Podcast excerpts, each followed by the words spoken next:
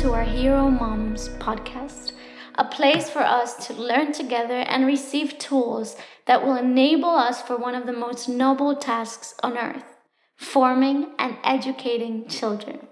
This is Manuela Harding, and in this first episode, we will start by looking a little bit of lessons that we find from the book of Proverbs. Why Proverbs? As you will know, this is also known as the book of wisdom. And if you are a mom like I am, maybe you've experienced different challenges with each one of your kids. Um, and I found that every day I encounter new things that I didn't have to go deal with with my other kids. But I find this book of Proverbs with so many answers to my questions and my needs. For more than a few years now, I've acquired one habit that has truly helped me in this journey. Every day, no matter the day or time, I take a moment to read the proverb of the day. And so, if you don't do this already, I would like to invite you to try it out. Try it out for the next 30 days. Then try it out for a whole year. And I think you will find what I did. It is impossible to let go of that habit. Now, one of the main texts of Proverbs is found in the first chapter. Let's take a look. It says, The fear of the Lord is the beginning of knowledge, but fools despise wisdom and instruction. Wow. Perhaps you have so many questions, and I think that's one of the things that moms have in common. We ask a lot of questions. Many times we ask questions about ourselves, our parenting, things that we can improve, how to discipline, and so on. And in this passage says that wisdom is the fear of God. We will talk a little bit about this later. But for now, let me point out two things. For me, fearing is not about being afraid of God. Rather, it's about learning how to hear Him and promptly obey Him. Now, let's take a look at the second part of this verse. It says, The fear of the Lord is the beginning of knowledge, but fools despise wisdom and instruction. Wisdom is far from the fools, is far from those who despise teaching. In the Bible, we find a man called Nabal, and his, name's act- his name actually means fool. And he was a man who was full of himself. He was good at despising others and he was very pride, prideful. He didn't care about other people at all. And so the Bible gives us a clear picture of what foolishness looks like. In contrast with this man's wife, Abigail, she was very humble, wise, and her wisdom led her to save many lives. And I believe that's what wisdom does. It gives us the ability to protect others, starting with those at home. So we can learn from this verse so far that there are different patterns. There are patterns in different types of people. The pattern that we find in the fools is that they despise wisdom. They don't give it value they deserve, that wisdom deserves for their own lives and they are not willing to invest either time, money, or efforts to acquire wisdom. It's not a priority. But the pattern we find in in the wise is that the contrast of this is that they are humble and they really think about others, about putting others first. Jesus, I believe he's our greatest example of humility. He did not dare to take a step that was in contrary to his Father's will. And he was so humble that he died on the cross for us. And that death was the lowest point in his life. And he did it out of love for us. 1 Corinthians 1:30 tells us that Jesus is the wisdom of God. In other words, he is the personification of wisdom. Everything he said, everything he did was marked by wisdom. So, really take this verse to heart, and I believe it will help you in your journey as a mother. But now let's move on to verse 8. It says, Hear, my son, your father's instruction, and do not forsake your mother's teaching. Indeed, they are a graceful wreath to your head and ornaments about your neck. As mothers, We are to bring guidance or direction to our children. We are that fountain of wisdom. We are the ones that God has established to impart and to pass on wisdom to the next generation. Now, the question is how do we do this? It is important to understand that you can give only what you have. If your mind is filled with bad thinking habits, well, this is what you will impart to your kids. I once heard someone say that unfortunately, kids learn only what they see being modeled at home, not what they hear. And this is so true. What are we modeling at our homes? We must remember we have little eyes that will do exactly as we do. Is that a good thing in your place or a bad thing? As mothers, I believe we really desire and we long to bring up the best kids. When we think about their future, we visualize them as people who will serve God, who will help their communities, and who will truly become great men and women of God. However, it is very important to be aware of the short span of time we have to sow the right seeds. I remember the day I told my dad about my interest in a young Brit guy. I was in my 20s, 20s at the time, and I had been speaking with Rich, who is now my husband, for more than a year. Things were moving forward, our relationship was, was stronger than ever, and I truly felt that he was the one.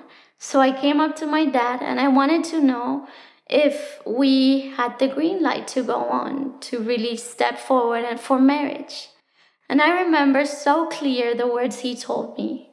He said, Daughter, we've prepared you through your life, throughout your life, so that you can have the wisdom to take this decision, to make this choice.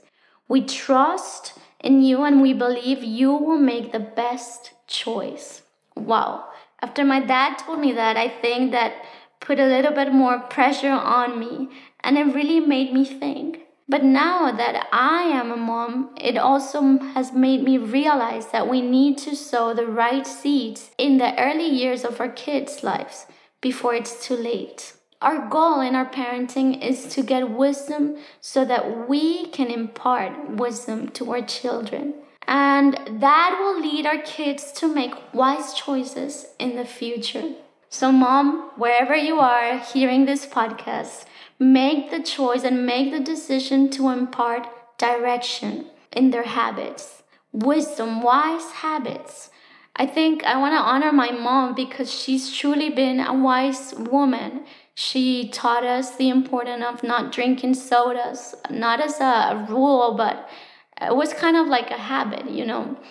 And as mothers, we need to bring direction also in the emotions of our kids, direction in their purposes. And I think it's very important for us to lead them so they can have a personal relationship with Jesus and with our Heavenly Father. As we are faithful in planting the seeds, we will see something coming from that hard work. And you know what it is? It tells us in the next verse it's the mark of grace. Verse 9, it says, Indeed, they are graceful wreath. And I think the mark of wisdom is reflected in grace. Grace also means gratitude.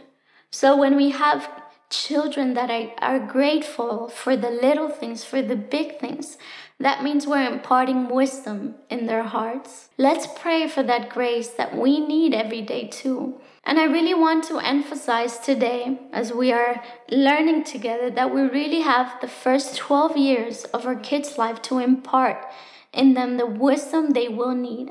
I believe after 12 years of age, kids become more independent. They make up their own minds about many things. And the idea for parenting is not to become police officers and to be watching after every little decision they make no i think it's the opposite is as they're more independent we trust that they are wise enough to make the right choices and i think it really will pay off investing time investing efforts investing prayers during those first years of life now, the good news that I have for you today is that wisdom is at our reach. You can acquire wisdom. Uh, I want us to look at verse 20, and it says, Wisdom shouts in the street, she lifts her voice in the square. So we see that wisdom is available. Uh, now let's look at verse 29. It says, Because they hated knowledge. Let's look verse 28 first. It says, Then they will call on me, wisdom, but I will not answer. They will seek me diligently, but they will not find me. Why? Verse 29 Because they hated knowledge and did not choose the fear of the Lord. It's important to understand that wisdom is available to each one of us, but it is a choice. And we must decide for wisdom. Someone once said that love is more than just mere emotion, love is action. And today you can choose to love wisdom and you can decide that you are going to choose wisdom with the daily choices you make. For example, when you make a choice to start or finish your day at the Word of God, you are choosing wisdom. When you invest in wisdom, when you read books that will lead you to do, to do this, then you are investing, you are choosing wisdom. When you're careful with the use of your time, um, all of these are choices we each have and eventually will lead us to grow in wisdom so we can impart wisdom to our own kids. Now, the, se- the second thing that I want to share just to finish this about wisdom is that we need to learn how to hear the right voice. We mentioned how the fear of God is the beginning of wisdom. And for me, as I said, fearing God is not being afraid of God. To fear God is to obey what I hear Him say. At the beginning of this year, God spoke really clear to my heart. He told me that this year was going to be a year in which I was going to learn how to hear his voice. And he told me, Your life depends on you learning how to do this. Then, after that week, I began to understand that every day different voices are going to be knocking at the heart of at my heart. And I am the one who decides who am I going to listen to. I encounter voices of the circumstances, voices of my own fears, my own voice, voices from other people, maybe criticism, many different voices. But the most important thing in, in our quest for wisdom is that we must learn how to silence all other voices that go in contrary with the right voice, with His voice, with the voice of God. So let me finish this time of sharing by reading to you two very different pictures we find in this first chapter of Proverbs. The first one is found in verse 20, uh, 26. It says, I will also laugh at your calamity. I will mock when your dread comes. When your dread comes like a storm, and your calamity comes like a whirlwind, when your distress and anguish come upon you. So we see a very like sad and, and traumatic picture that speaks here like calamity, anguish, distress. But why? Is it the fruit of not seeking God? It says, because you did not, you hated knowledge and you did not choose the fear of the Lord. But look at the other picture, and this is the one I want to leave you with before we close, is found in verse 33. It says, But he who listens to me shall live securely and will be at ease from the dread of evil.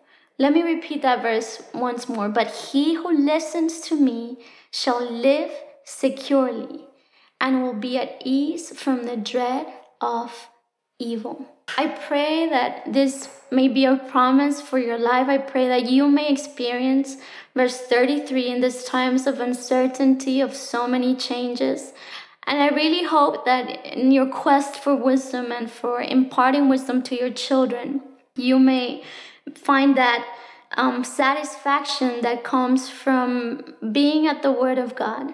We have the manual of manuals, and in that book, God has left so many guidelines for us to to choose and to follow. And I believe we can reap the fruit of the right choices we make.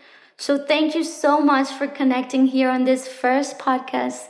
thank you for for joining us and make sure you you stay connected because we're gonna be learning more every week so be be open and hopefully we'll see you and we'll be talking to each other soon.